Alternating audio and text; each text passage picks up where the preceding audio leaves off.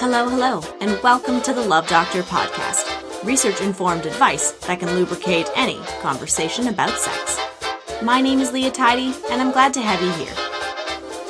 Today on the show, I'll be answering your questions about how to talk to kids about sex and about identifying as asexual.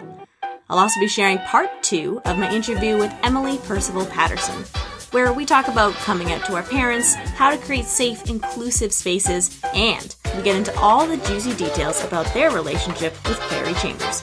Clary will be my next guest on the podcast, and I am so excited to share this power couple story, both in and out of the bedroom. But first, today in sex. Last week, I talked about reading Today's Parent, but I didn't tell you about my own journey and whether or not I want to have kids.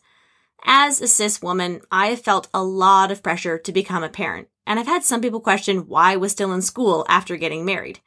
In fact, a few years ago, when someone asked me about school and I said that I was pursuing my PhD, they said, Oh, really? Wow, Levi must be pretty patient if he's willing to let you stay in school and not start a family. Yeah, it, uh, it, it was a lot. I have spent a lot of time investigating why it is I want to have children and whether or not it's something I truly want and not something that society is telling me I need to do. Levi and I even made a whole YouTube video about our decision and how that impacts the planet. I'm just going to play a piece of it for you now. From an environmental standpoint, it makes sense to not have kids because climate change, a huge part of why that's happening, is us. So creating more people doesn't help the planet. But it's a bit more complicated than that. So let's break it down. So, I'm the youngest of three kids, and we usually had an exchange student or two living with us. So, I grew up with my mom and dad as an only child, nestled in the middle of nowhere on a 10 acre plot of land. And I grew up in this wonderful chaos of having older siblings and all of their friends constantly around. So, who is it? It's Jordan. You can answer it. Hi. That was my brother on the phone. My whole life, I've pretty well been the center of attention, uh, certainly within my parents' eyes, and uh, that was pretty awesome. So, we have an open door policy, something that we affectionately call a swinging door policy, because there is constantly people coming and going from our house. And I wouldn't change that chaos for anything else. I had a pretty humble upbringing as a kid. My parents didn't have a lot of money, but what they lacked in money, they made up for in creativity. We were always doing arts and crafts, always hiking and swimming and exploring the outdoors. But whenever we did come home to this house that I was born and raised in, it was a quiet space. I've thought long and hard about whether or not I want to have kids. Uh, as a woman, I think we're often told in society that becoming mothers is something that's expected for us. And especially as someone who talks about and does a lot of research on sexual health, I know that things don't always go according to plan or we don't have access to the resources to make those choices. But for me, even though I know how chaotic it's going to be, I really, really want to have kids.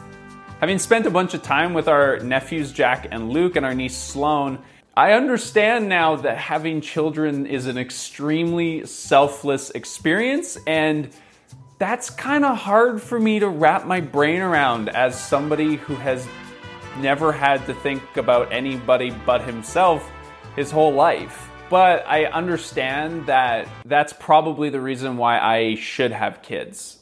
I think that having children is going to be a really important step for me as a person. I also know that Leah really wants to have kids, and I know that it will make her extremely happy. And I've learned through my life that making Leah happy makes me happy. Um, and I think that it's going to be good for both of us. Wow, I got kind of emotional there. Of course, a link to the full video is in the episode description, and there is a ton of adorable B roll with kids, so yeah, it's pretty worth checking out. And now, let's get to your calls. Hi, Leah. I've got some questions regarding sex, of course, but with um, not necessarily kids, more like preteens around the 13 year old age. I've got two nieces. They went through something quite traumatic when they were a little bit younger. And now my oldest niece, who just turned 13, she's got a boyfriend and all that stuff. And, but one of her friends kind of red flagged for me how she talks and whatnot online. It just just let me know if I'm wrong here and what you think. She was going off about hearing my niece moan and bragging to her boyfriend and if their sex life gets better he's going to be lucky enough to hear her moaning. But right now she's the lucky one and just rubbing it in his face and whatnot. I personally don't think kids should be talking that way at age 13 i think there should be more of an uh, appropriate way to talk about sex what what is a way to go about that and talk to them about it more and more normalize it instead of making it something like a statement or you know what I mean? Hopefully you'll have some insight for me how to help my brother deal with this with his girls and hopefully it will bring the connection closer between me and my nieces too to have this type of conversation and you know have someone that they can open up to because I don't think that they really have that and I just want to be able to be that person for them. But do you agree that there's kind of an extent as to how we should talk to kids about sex instead of them, you know, listening to these songs like Cardi B's new WAP or whatever it's called. I don't really listen to that one, but I'd love to know your insight. Thanks, Leah. First, I'm so sorry about your nieces going through a traumatic experience. I hoped they were able to talk to a counselor or a therapist, some sort of professional, so they could work through that experience and thank goodness they have an aunt like you who is really invested in their well being and wants to talk to them about sexuality. As an auntie myself and someone who has spent a lot of time talking to youth about sexuality, it can be really uncomfortable acknowledging that the young people in our lives are sexual beings. I think that is part of what's happening here, but I think you do have grounds to be concerned about your niece's friend and their public comments about your niece's sex life. Eunice's friend is almost undoubtedly dealing with their own feelings of insecurity, and especially at 13, when it seems like your body is changing every single day. This could be their way of being cool or trying out being bold and seen as a sexual being, and, and they might feel emboldened because it's online and it's not in real life. I don't think saying to your niece that she shouldn't be friends with this person anymore will help, but I think it would be a good idea to have an open and non judgmental conversation about what you saw. Because if you saw it, then you can bet a whole bunch of other people probably saw it too. How you frame it is really important, and asking your niece about how she felt about the comments is a really great way to start. And not like a leading question like, oh wow, I can't believe your friend wrote that on your Instagram. Did you feel uncomfortable with it? Because in that question, you're making a value assumption right away about how she should feel about those comments. Instead, you could say something like, I was strolling through your Instagram and saw these comments on your post. How did you feel about them? And be patient. She might not open the floodgates and tell you everything at once, like whether or not her and her boyfriend are actually having sex. But by you asking questions and initiating this dialogue, you're indicating that you're the one who's willing to have this conversation with her. In terms of resources, I would highly recommend you, your brother, and your nieces read Girls and Sex by Peggy Orenstein. I will say that she uses gender specific language throughout, as is apparent from the title, but the depth and the range of stories that she covers is really quite amazing. I just finished reading it myself and I wish it had been available when I was 13. Peggy is a mother of a young daughter, and you can tell how much she cares not only about her daughter, but also about the over 70 young women she interviewed for the book, all between the ages of 15 and 20. She talks about how in the US, and really it's quite similar here in Canada, how it is this age range in which a large majority of folks with vulvas will become sexually active. And for young folks with vulvas, there is immense pressure to uh, appear sexy, even when they don't know what that means, which I would wager your niece's friend is exploring and experimenting with. If society is constantly sexualizing you, then what happens when you sexualize yourself? Is it liberating? Is it demeaning? Peggy talks about traveling the US, schooling parents on the difference between sexualization and sexuality. She says, when little girls play it sexy before they even understand the word, they learn that sex is a performance rather than a felt experience. But what about once they did understand? The sad reality is that for a lot of young folks, their first sexual experiences will not be pleasurable, and they'll probably feel pressured to do it, either for social status because they believe everyone is doing it, or even worse, from their sexual partner. I think it's partly because we separate early conversations about sex from pleasure, where we focus on safety, STIs, pregnancy, periods, etc., but not about discovering what feels pleasurable in our own bodies, navigating our boundaries, and how to communicate that to a potential partner or partners. For a lot of parents and guardians and folks who have young people in their lives, there's a fear to say something wrong, a feeling uncomfortable of finding out more than they wanted to know, but wouldn't you rather have an honest conversation so that these young people can have more positive sexual experiences?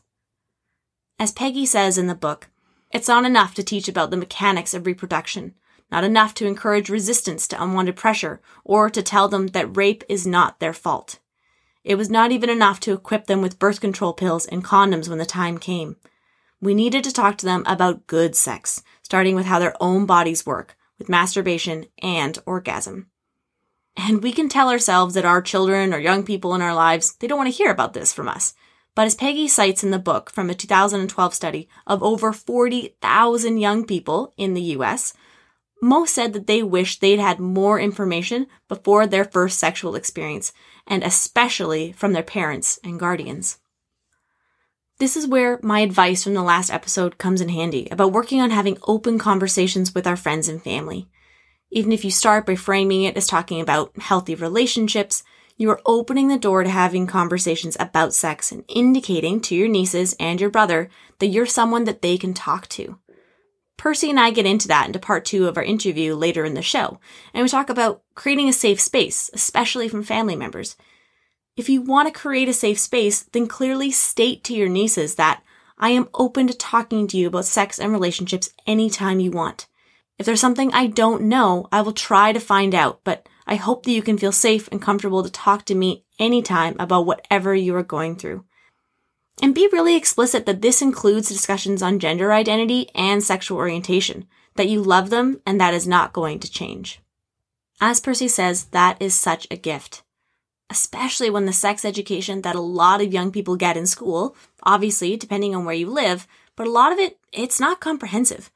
In fact, as of March of this year, in the US, only 29 states out of 50 require sex ed to be taught in public schools. And out of those 29, only 22 require that the sex education be medically accurate. So being informed yourself and steering your nieces toward resources that are accurate, helpful, and non-judgmental, it's huge. I briefly mentioned some Instagram accounts that you can follow, and it would be great if your brother and nieces could follow them too. One is called Sex Positive Families, and they have a ton of resources about how to talk to kids about sexuality, and they even run puberty workshops and parent webinars. There's also the Island Sexual Health Society, and I have personally worked with them on projects for over four years, and they have amazing information. They even have a texting line so you can get a hold of them and anonymously ask questions. Links to both of these resources are in the episode description to check them out. Now, lastly, in terms of the Cardi B WAP, you know, wet ass pussy combo, this is just the latest, hottest thing about folks with vulvas claiming their pleasure. And using things that are in social media are also a great way to start discussions about sexuality and representation being able to talk about what your niece and other young folks are consuming and having them develop some critical thinking skills about what they consume is so helpful. In terms of Cardi B, I am not the authority, especially not on WAP, but I did find a great post called Five Raunchy Lyrics by Femme MCs That Prove WAP Ain't New by the sensible sexpert Dr. Wendasha Jenkins Hall. I highly recommend checking out her Instagram, which focuses on, and I quote, sensible convos about sex and relationships that center black women and femmes. Of course, I have a link in the episode description. Let's get to the next call. Hi, Leah. First of all, I want to say sorry for my English. I'm from Argentina. I speak Spanish, so my English is not the best. But I want to say that I love your podcast and how you uh, speak about things that no one or no one that I know uh, is speaking about and I want to ask for your advice or what do you think about the asexuality and the grisexuality because from where I am, a lot of persons think that oh, if you have 18, 19, I'm 17, um, you need to have like a sexual life and I'm like mm, I really don't think that is the important thing in a relationship with someone. Uh, and I don't know what you think, what do you know, or because when you talk with someone, they're, oh, look, that's my position about this thing, or this way I think, they are like, mm, are you okay? Or that's weird. And I'm like, okay, but well, thank you for listening. Thank you for sending in your question. I actually did a whole guest lecture on sexual orientation in the University of Victoria's Healthy Sexuality class. I also took this class as an undergrad and it was amazing. So I'm really glad that you sent in your question. First, the only certain thing about sexuality is that there is variety in how we self-identify and publicly identify, who we feel attracted to, and what sort of sexual contact we actually engage in. Research has shown us, and we are discovering every day in our own lived experiences, that sexuality is a spectrum, and there is such beautiful diversity along that spectrum. And asexuality is part of that, and I'm sorry that it has become something that people in society have shamed you about. Now, the definition of asexual for folks who are listening is a person who is not sexually attracted to anyone, regardless of gender. But it's more complex than that folks who identify as asexual, and yes, it is a sexual orientation and identity, not a sexual dysfunction or meaning that anything is wrong with you. Asexual folks can fall in love with someone or multiple people and have really strong romantic feelings for them, but not feel any sexual desire towards them. Folks who are asexual may masturbate just as much as someone who doesn't identify as asexual. And some folks don't use a term asexual to describe themselves. Also, even though Percy and I talk specifically about gender in part two of our interview later in this episode, the same principle applies to using the language that folks use for themselves, be it gender identity, pronouns, name, and sexual orientation. You are the only one who knows your own experience, so choose a language that works for you. And also, don't worry about that language changing as well.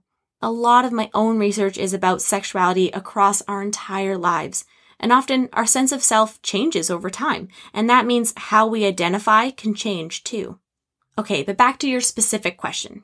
If you feel that it's not an important part of a relationship or that engaging in sexual activity with someone isn't something you're interested in, then that's great. That's so great that you know that about yourself. As long as you are thinking about what you feel comfortable with and what brings you pleasure, and folks, pleasure is about a lot more than just sexual feelings, then you should pursue what feels right for you. I provided some links to great resources that talk specifically about asexuality and about sexual orientation generally. One of my go-to resources is the Island Sexual Health Society website, which is linked in the episode description. Another is the Scarleteen website, which has a great article on asexuality that, as you guessed it, is linked in the episode description. I love their definition of asexuality as an orientation usually defined by a focus on romantic, aesthetic, spiritual, or physical intimacy, or on non-sexual friendship rather than on sexual attraction or intimacy. The asexual community is diverse and asexual people have a wide variety of experiences, but what most have in common is prioritizing other types of attraction and relationships over sexual ones. Now, in terms of resources, my favorite is the Advocates for Youth website, which connects young people from around the world to discuss sexual health, rights, and justice. They have an excellent article called I Think I Might Be Asexual that is available in multiple languages, and I have linked the Spanish and the English version in the episode description. Now, there's one more article that I actually used as part of my PhD research in creating theater with older adults and youth about sexuality. We actually used the article to start a discussion, and then we created a short scene based on the article and our understanding of it. What I will say from my own research, though, is that we assume asexuality of young folks and older folks, mainly because we don't want to think about them engaging in sexual activity. This is not to negate the experience of folks who are actually asexual, but is conflating asexual with non-sexual or sexless and assuming, based on age, that folks either aren't or shouldn't be sexually active. That's a whole other story though, and if you want to know more, check out the link to the three minute video about my research in the episode description called You're Doing What? At Your Age? Before we get into my interview with Percy, I just want to share one final thing about asexuality. A listener of the podcast, Ren, was kind enough to send a voice recording of their journey as identifying as asexual. And caller, I hope that this will guide you on your own journey. Hello, everyone. My name is Ren, and I'm a person who's identified as asexual for over a decade. You might be thinking, asexual? Isn't that a term only used in biology to describe bacteria, plants, or other organisms that reproduce outside of what we define as sex? Those things do fall under the scientific term for the word asexual, but like most things in the English language and life in general, meanings are adapted to fit the needs, use, and identities of those using it. This word has many meanings, and one of those is used more frequently today when it comes to describing a person's relationship with others around them. It's a really simple concept on paper, but in practice, in a sexualized society, it can be hard to understand. In its most basic form, being asexual, or ace if you're in the community, but it's simply the absence of sexual attraction. Think back to your teenage years with me, right when you would have noticed a difference in those around you.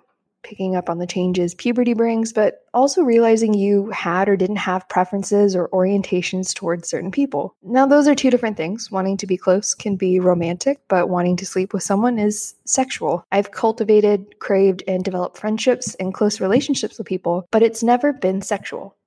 Think of how you care for your close friends. You love them and you care for them, but more likely than not, you don't want to be with them in that way. There's a bond there that has romance in its own way, but there's nothing sexual about it. And there's a lot of other identities that are somewhat similar to this as well. So I first noticed and found a name for this when I was around 11 to 12, and people around me had started to talk about attraction and desiring certain things in a partner or finding things like butts attractive. I've never had that sexual feeling. And all I could think was, it's a butt. I don't understand.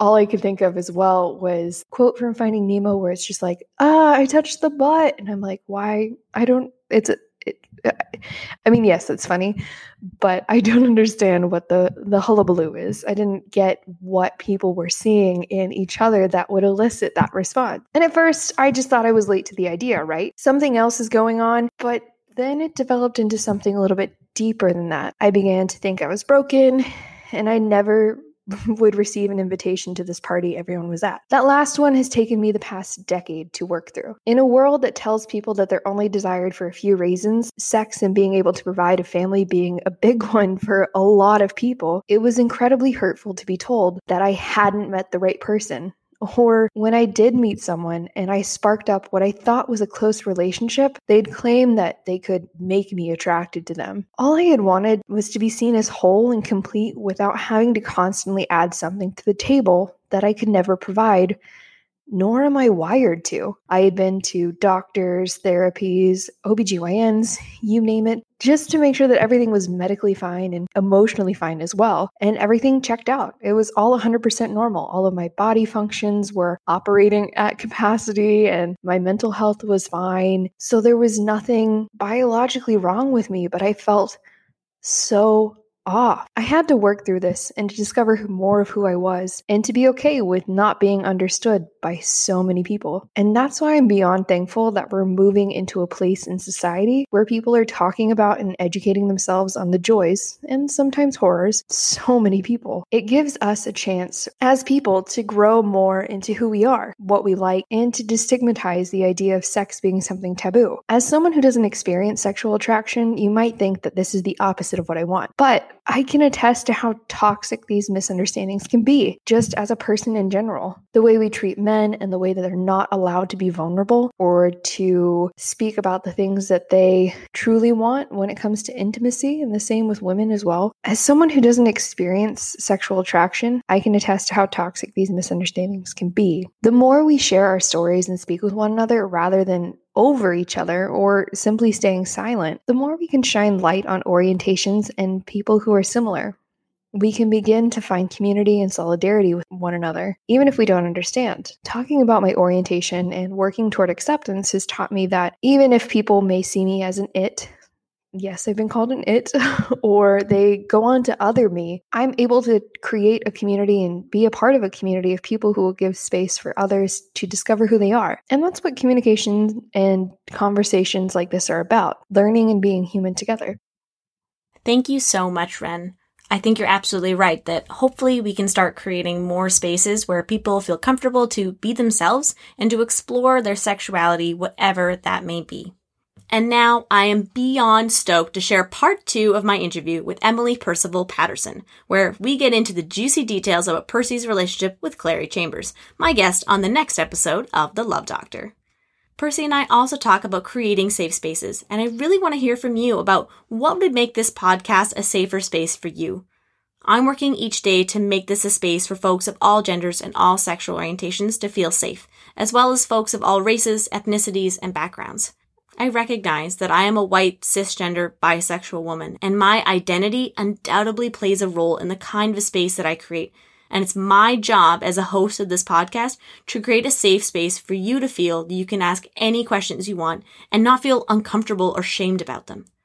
So send me a message either to my email, thelovedoctorpodcast at gmail.com, or to my Instagram at leahtidy250 with your thoughts and questions. And here's part two. Unfortunately, a lot of those same very different in how they manifest, but a lot of those same stigmas about gender that comes up about sexuality. And though, you know, there's, there's conversation now of instead of making your child feel like they need to come out to you, it's like, well, why isn't this just an ongoing conversation as your kid grows? So there isn't the assumption that they're like heterosexual anyway. So they don't feel like they need to be like, oh, by the way, I'm queer or I'm gay or I'm bi. And and so I I wonder how that will evolve over time. Like I know even for me, like I knew that I was bisexual when I was 12 and told my mom that. And she was just like, that's great. Oh, do you, you want to talk about it more? You know, I have lots of books and resources, mainly about like sexual reproduction, less about, you know, sexual orientation. To be fair, I'm, I'm a kid from the early 90s. So yeah, like there weren't, there wasn't a lot out there. But, uh, yeah, like I kind of like that idea of your kid not feeling like they need to out themselves to you, that you've created an environment where they are just who they are and know that it's not like a, I love you no matter what, despite anything. It's like, no, I just love you and know that whatever expression you choose, like as long as you're being authentic to yourself, then isn't that, oh god, we're coming back to the like cheesy authentic. You just have to live your true self, you know. Don't let anyone wear you down. yeah, and I think I think that like those experiences are already happening, which is like really fantastic. And I know mm-hmm. that that absolutely happened in my life. Um, as I said, like my aunt um, is queer and is partnered with another woman, and so I and she's like one of my favorite family members. So she was definitely involved in my life, and she's my mom's best friend. Yeah. So I saw that like modeled, and so I don't, I didn't really have a coming out conversation with my parents either. Mm. I had just started dating someone, and it was like, so like I was in a relationship all through high school and then to the beginning of university that lasted for like seven years um, wow. with a man, and that was fine. Like he's wonderful, mm-hmm. um, and I definitely loved him, and in a lot of ways, like still have a lot of love for him. And our relationship isn't invalidated by my identity now by any means. But when we broke up, also because we did for seven years, like that's a long yeah, time, a long time. um, so, anyways, a few months after we broke up, I started seeing um, my now ex girlfriend, and anyways, I was kind of feeling like I wanted to like introduce her to my parents. Mm or at least to my mom. And so then I was kind of just like, so I'm dating somebody, which was kind of news in and of itself because last time I was dating somebody, I was like 14. so, um, you know, that was like a thing we hadn't done either. And I was like, yeah, and her name is blah, blah, blah. And mom was like, oh, okay, great. like, when will I get to meet her kind of thing. Mm-hmm. And it just like wasn't even a conversation that we had and we've had sub- subsequent conversations for sure, but I didn't mm-hmm. necessarily feel like I had this big secret that I was holding and I couldn't tell them or anything. And I just kind of told them at a time that was like relevant um, mm. and that was in relation to this new person that I was dating and who I wanted to like introduce to my family. And that was so easy for me. And I mm-hmm. know and love many, many people who had a very different experience. Mm-hmm. And I see the way that like that has created trauma in their lives. Absolutely. That has implications for them like moving forward. I don't think that that it's a you know it's not a prophecy that then determines the course of your rest of your life by any means. Mm-hmm. But I do see, and I feel really grateful for how easy it was for me Mm-hmm. and how I was able to kind of just go on this journey of self discovery. And rather than having to go on this like fight with myself, you know, Mhm. and, and also queer people, queer people, trans people, and so many like folks who live any kind of marginalized identity have to fight that fight to exist in the world Mm-hmm. in so many ways and in so many spaces. Yeah. And I think the value of having a space where you don't have to fight that fight mm-hmm. cannot be like emphasized enough. And it's a Mm. value. And I think that that, again, like at the beginning, I was saying, like, I believe in community. And I think that Mhm. offering each other spaces where we don't have to fight this really exhausting fight with each other, like that's a lot of what community means to me is Mm. is that space that we can like offer to and create for each other. Yeah. So I think that parents can also offer and create that space for their children. And like how amazing is that? Yeah.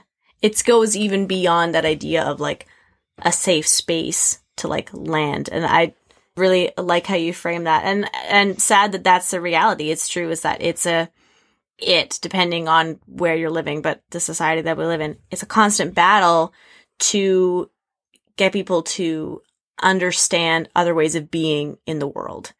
And as we said before, it's not a threat. It's not an affront to how they live their lives. It's just like, I just want the space to live my life in my own way, but to not have to feel like you need to justify that constantly. And so having a space mm-hmm. where you can just be like, I just get to be myself and I don't have to argue with anyone. I don't have to validate my existence to you.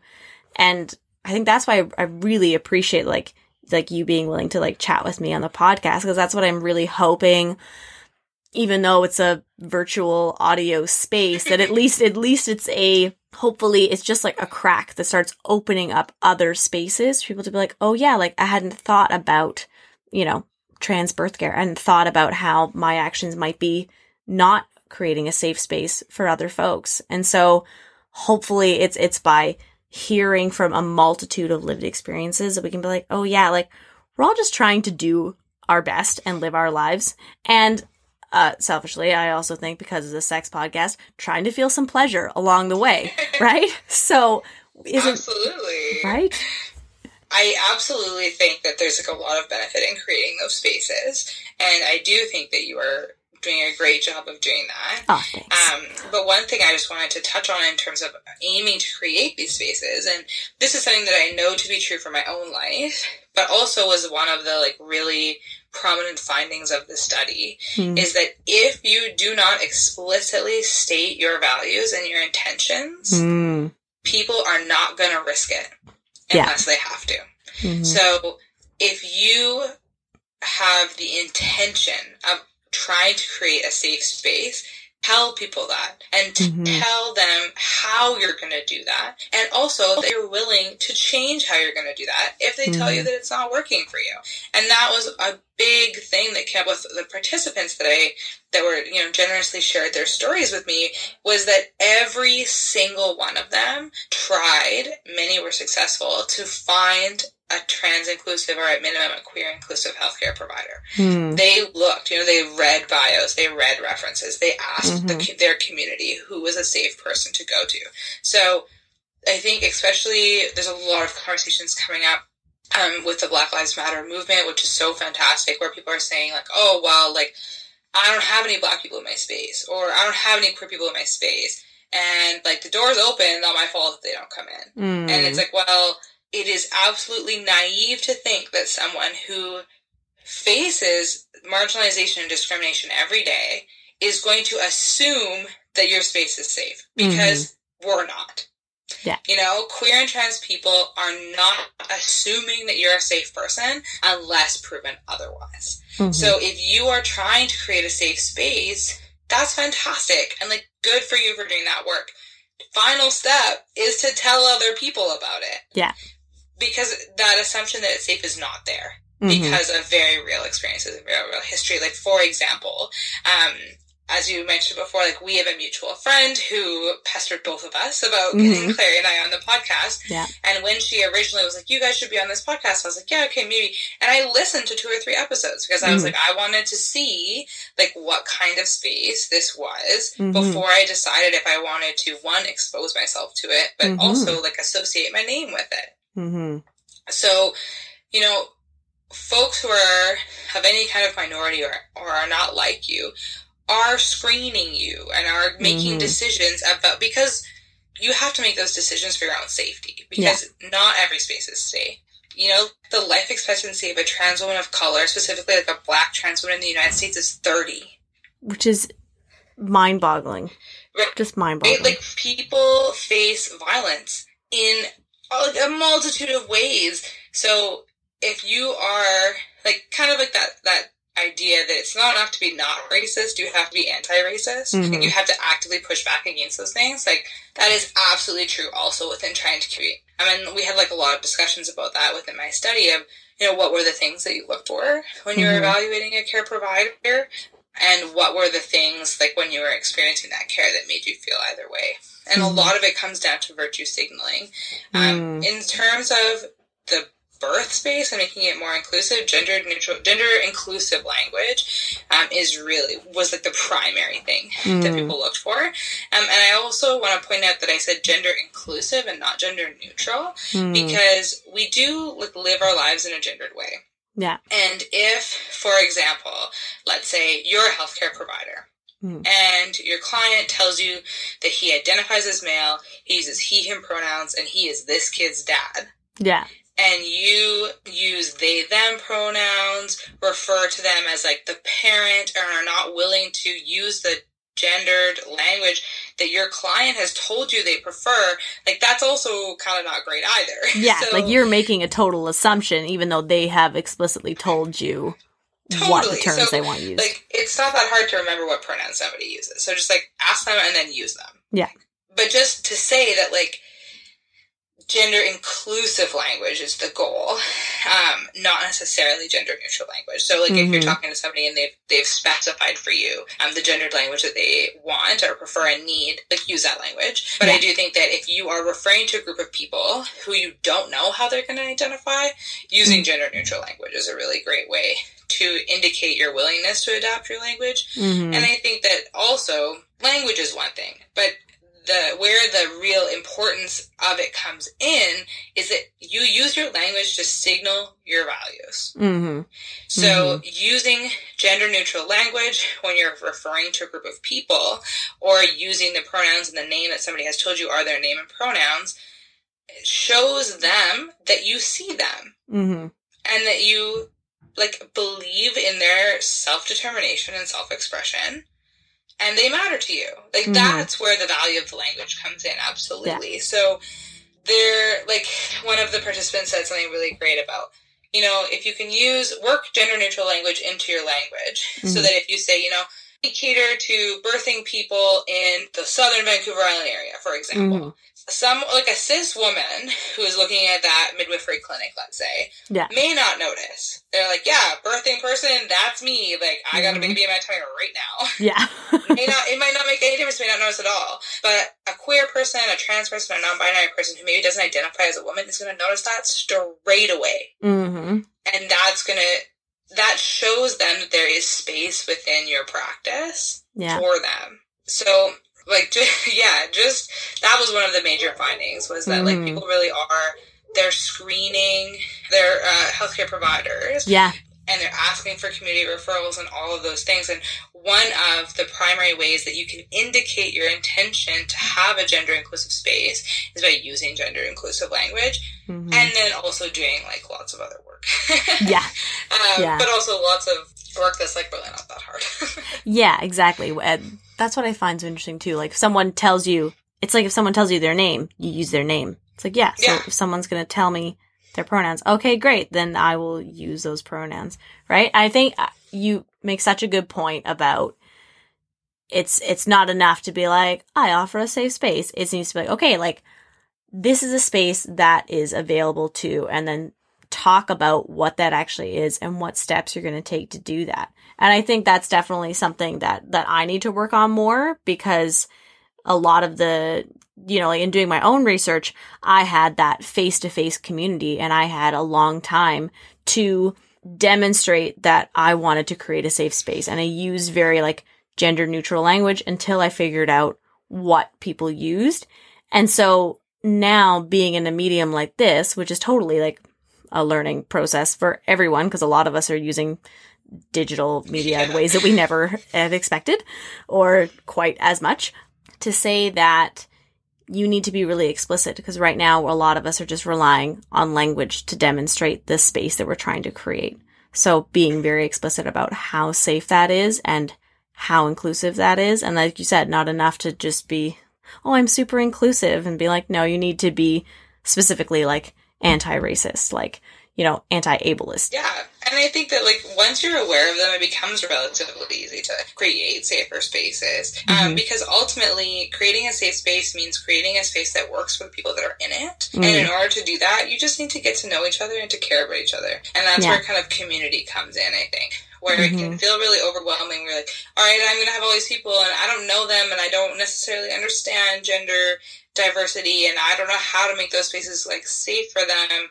But once you're face to face with somebody and you can see like a real human, we are programmed to care about each other. Like mm-hmm. we're social beings. You already know how to care about somebody. Yeah. You just it's just learning new ways to care about each other, which we have all done now within COVID. Mm-hmm. But it also, you know, like when you're making an intention to create safer spaces, it's a learning curve, and it's also going to be different for everybody. Mm-hmm. But I think one one of the like main kind of findings or examples of the study, which is so great because so many of the participants had really positive care. Mm-hmm. Um, so being able to present those examples of positive care shows examples that like when you can offer really inclusive care pregnancy birth postpartum is not necessarily that much more difficult mm-hmm. for trans and gender diverse people as it that experience really really difficult eh, because there are and dysphoria is really tricky and, and impacts like a lot of people's lives. And I'm, I'm definitely not saying that that's like the only narrative, mm-hmm. but a lot of the participants in my study had a really positive experience. Yeah. And they didn't have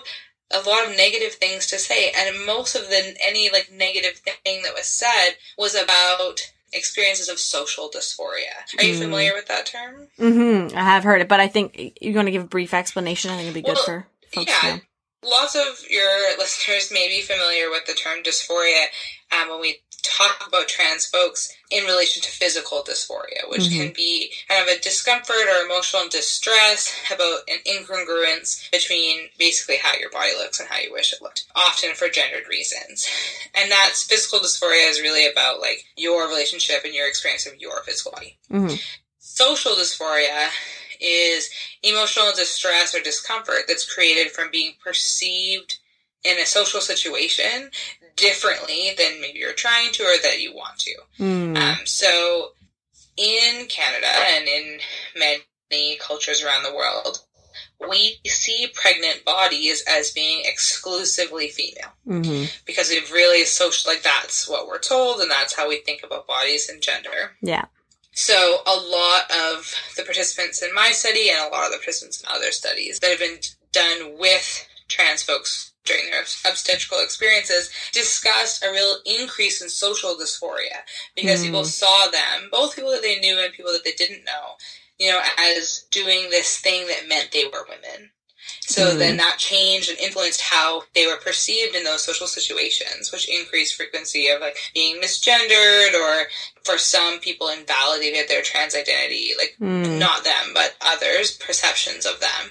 Mm. And that's, I think, like a really important distinction to make is that I would say the majority of the participants in this study, when asked about dysphoria, talked about social dysphoria mm. rather than physical dysphoria.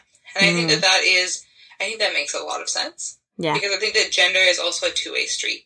Mm. You know, we experience gender both in how we experience it within ourselves and also how we express it, and then how that expression interacts with and is reflected back and validated and celebrated from those people around us. Yeah, absolutely. So I think it makes that social dysphoria and the role of it when doing this thing that we have really been socialized to think of as something that only women do.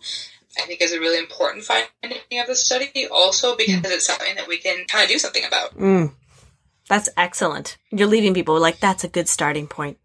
That's great. yeah. Oh, I'm so excited that you are. Um, oh my gosh, so you're like so close to the end too, and then eventually, like when it gets like out into the world, I'm gonna like link it and share it and be like, read. I'm excited to like read it too. Thanks. Yeah. So I've decided that once I have submitted, because I have to submit it officially before I can share it around yeah. too much. Um, but I really disagree with the way that academia likes to put knowledge behind a lot of barriers to access. Mm-hmm. Um, like I just really disagree with that. So I am once the dissertation is finalized and submitted, I'm gonna put it on the website. So the website oh, is great. trans. It's like Trans Birth Care in Canada. I don't. I think it's like .wix.ca because I was not going to pay for the domain because I'm a broke grad student. But um, there you i'm going to put it up there for download so anybody awesome. can download it and read it um, all of the participants like accounts and everything it's all anonymized so mm. that's not a concern there but i will put it up for download because i think it's a really incredible piece of work not in a way to like toot my own horn but it was a really impactful experience for me mm-hmm. and i think that the quotes from the participants like are so impactful and are so eloquent and make so many beautiful points, and it's really like their voices that I'm just like trying to facilitate dissemination for. Yeah, definitely. Um, but it, like it was really impactful for me to do, and it was impactful for me to write, and I believe that it will be impactful to read. So yeah. I'm definitely going to put it out there, and if folks are interested in reading it, it's going to be a long document, but you can always skip over like the methodology section and just right. skip to the results and the discussion. yeah, exactly. Um, yeah, but it, it will definitely be like available to read. Awesome. Because I think there's like really important information there, and and yeah, it's great. Like we should all learn. You know? Yeah, learn, absolutely. right? Said the to uh, grad school people were like, "Learning is excellent. I love learning." Right? But I'm also going to have like a link to uh, to your why have I totally lost the word website? I was about to say, you know, to your web page. And I was like, oh dear. But a link to your website is going to be in the episode description so folks can go check it out. And I highly recommend you do. There's a video that's super accessible. So you get to like hear and see you and like read text on like what it is that you're studying. And I'm really excited to see like the, the culmination of it all, which I'm sure must feel so good. Okay, I had. It feels really good. Right? It must feel so amazing. It also feels really good because I hope that it will be a tool that other mm. people can use for trans inclusive care. And yeah. one of the things that I did within the study was use some World Health Organization like standards of care mm, to make the argument that those standards require trans inclusive care. So I also mm-hmm. hope that it feels really good to me to like be putting it out also as an example for other folks to use to advocate because I think research for the sake of research is pointless. and yeah. so you should there should be a purpose at the end of any research. And so I really mm-hmm. hope that like one of the outcomes of this is like a clear example of how you can use like international law yeah. to advocate for trans inclusive care. That's awesome. And to be able, yeah, you said use it as a tool for healthcare providers, for trans folks, for all sorts of folks who need to have this information and yeah, you're right. Like to be able to like implement that and say, I've done all this research so that you can pick it up and hopefully it will make you a better healthcare provider. You'll have a better birth experience, like all of those things. It's those yeah, absolutely long term impacts, right? right. I love All right, it. let's get to these other questions. These other questions, very important questions. So I had I, I had a great time talking to Clary. And what what we said, just so you know, is that two of you do not listen to what the other person said until they come out because it's going to be hilarious. Because yeah, I'm before this, I was like, "What were the questions?" She goes, "I'm not going to tell you." I can't tell you. That's great. That's great. I was super fortunate to talk to your partner, Clary, and what I love is not only that the two of you are doing such interesting work, but also that you're a couple because you know this is a sex podcast. It's hilarious. I'm like, oh my gosh, I'm super nosy. I want to know more about your relationship. And I think for listeners as well, we hear a lot from like professionals, like in the field, and sometimes we forget that we're all sexual beings. And so, you know, I just like, I like to make it accessible. So I'm super excited. We're going to see how similar your responses are. So these are back to back episodes where we get to hear totally different like work and research going on, but part of the same duo. I love it. Cause I'm gonna I'll I'll throw you a couple of like softballs. So the the first one we said was who asked out who? Mm, definitely me. Yeah. I definitely. Um, we met through a mutual friend, uh, Tina Dur, you know, t- Tinder, um, and I sent the first message. So I think Mm. that that's get gets me to the point. And also, I knew that we were on a very tight timeline. So she was like, "Oh, like sure, okay, nice to chatting with you." And I was like, "Okay, but like, when are we going on a date?" She's like, "Ah, uh, ooh, I don't know, um, like tomorrow." so then, anyways, we managed to like squeeze in two dates in one week. Where that was like the only week we were in the same city. Anyways, um, yeah, so definitely me. I definitely uh, get credit for that, and I will say I had a pretty great line. Do you want? Yeah. Did she tell you what it was? She did, but I want to hear your version of it. Okay, well, I hopefully it's the same.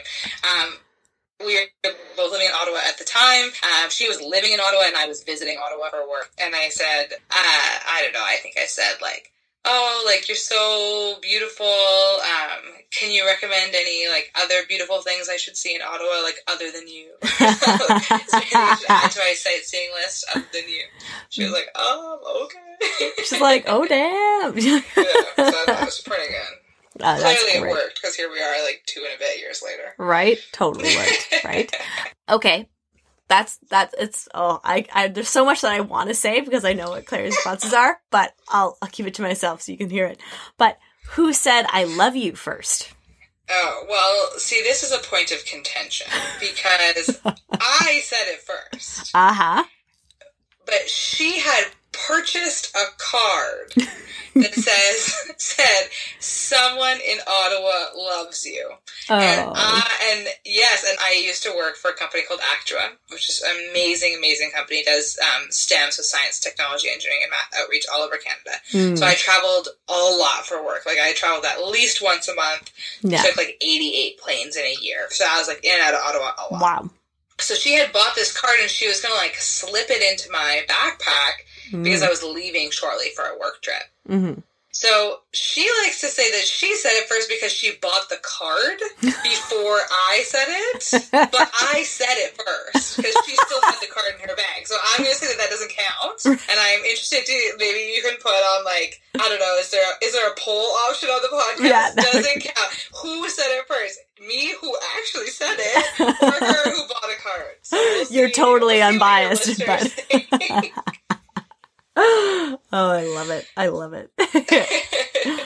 I, I will. I'll save my judgment about who said "love you" first, but who is uh, who is the most romantic in the relationship? Mm. See, I I don't even know if I can answer this one Hmm. because I feel like we are in competition with each other, low key, and like who can like do the most like cute stuff for each other. So I don't That's think there's a clear winner for sure. Like, and I also think that when we think about like, oh, like who's the most romantic, like hmm I think that romance can look a lot of ways. Mhm. Like for example, last like the other day when she was having a flare up and like I spent 45 minutes like rubbing magnesium cream into her body because she was like in a lot of pain. In my book, that counts as a romantic gesture, and I Yeah. was happy to do it. Don't get me wrong, like I'm, but I'm just saying that, that that counts too. But she did move across the world with me so that I could Oh. pursue my master's. So she's got like a pretty big, Mm, like grand romantic gesture. yeah, Mm. yeah, yeah. You're like, I'm here with the magnesium. She's like, Yeah, well, she's like, I'll move to England. I'm like, that's the same. it's So I totally tit for tat. day to day, we're pretty on par, but she's definitely got me with that big romantic gesture Mm. of moving across the world with me. That's for sure. I love it. I love it. Excellent.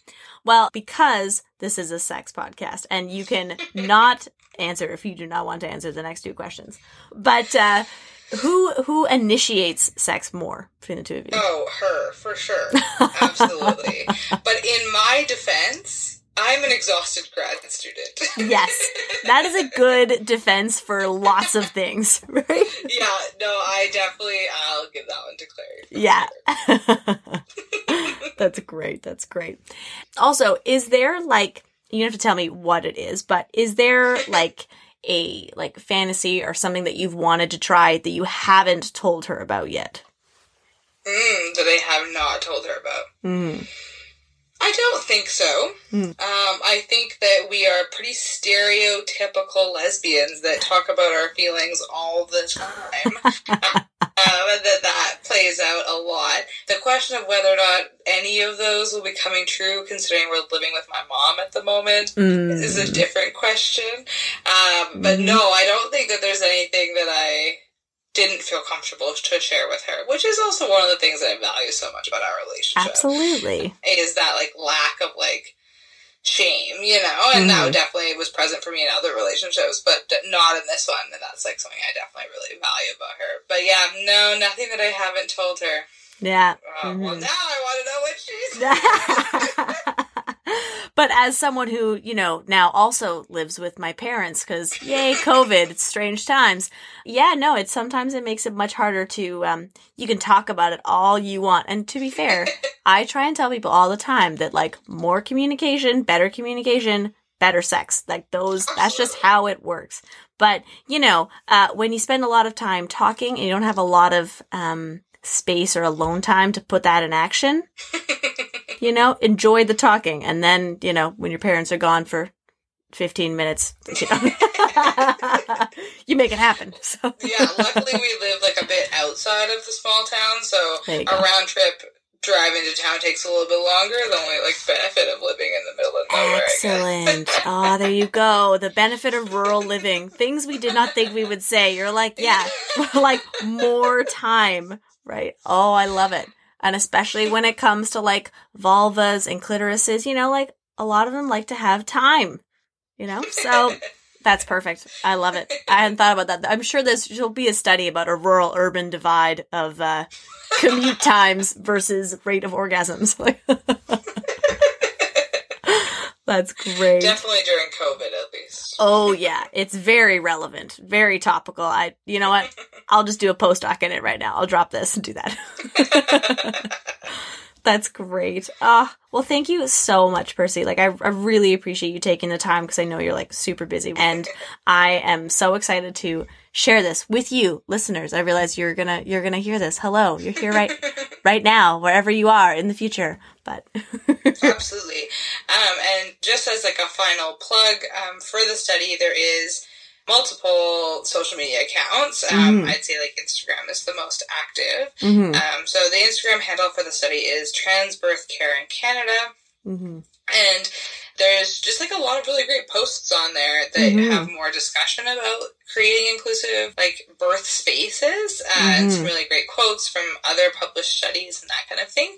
Um, and then also you can reach me there. So if there's anybody that has any questions um, about making birth care and obstetrical care and gynecological care more inclusive for trans, queer, and gender diverse people. That's definitely the best way to reach me. And I'm like happy to have those conversations. And if I'm not qualified or unable to answer, like there are definitely other folks that I can refer people on to. Yeah, that's awesome. And I'm going to have that linked in the episode description as well so people can like easily click on it and check that out cuz it's an awesome resource. I was actually like referring to the website as well. Like I'm so impressed with the video. People go watch the video. Yeah, awesome. Well, thank you so much. Thanks so much for joining me today and listening to the Love Doctor podcast. On the next episode of The Love Doctor, I'll be sharing my interview with Clary Chambers about her work as an invisible illness advocate, accessibility advisor, and CEO of Spark Clarity. I'll also be answering questions about squirting. Yes, it's a real thing, but not like you see in porn, and vulvas. So if you have any questions that you want to ask, send a voice memo to the Love Doctor Podcast at gmail.com. And I will do my darndest to get it on the show. You can also check me out on Instagram or Twitter. And if you like what you're hearing, don't forget to leave a review. Till then, folks, stay healthy, stay safe, stay consensual.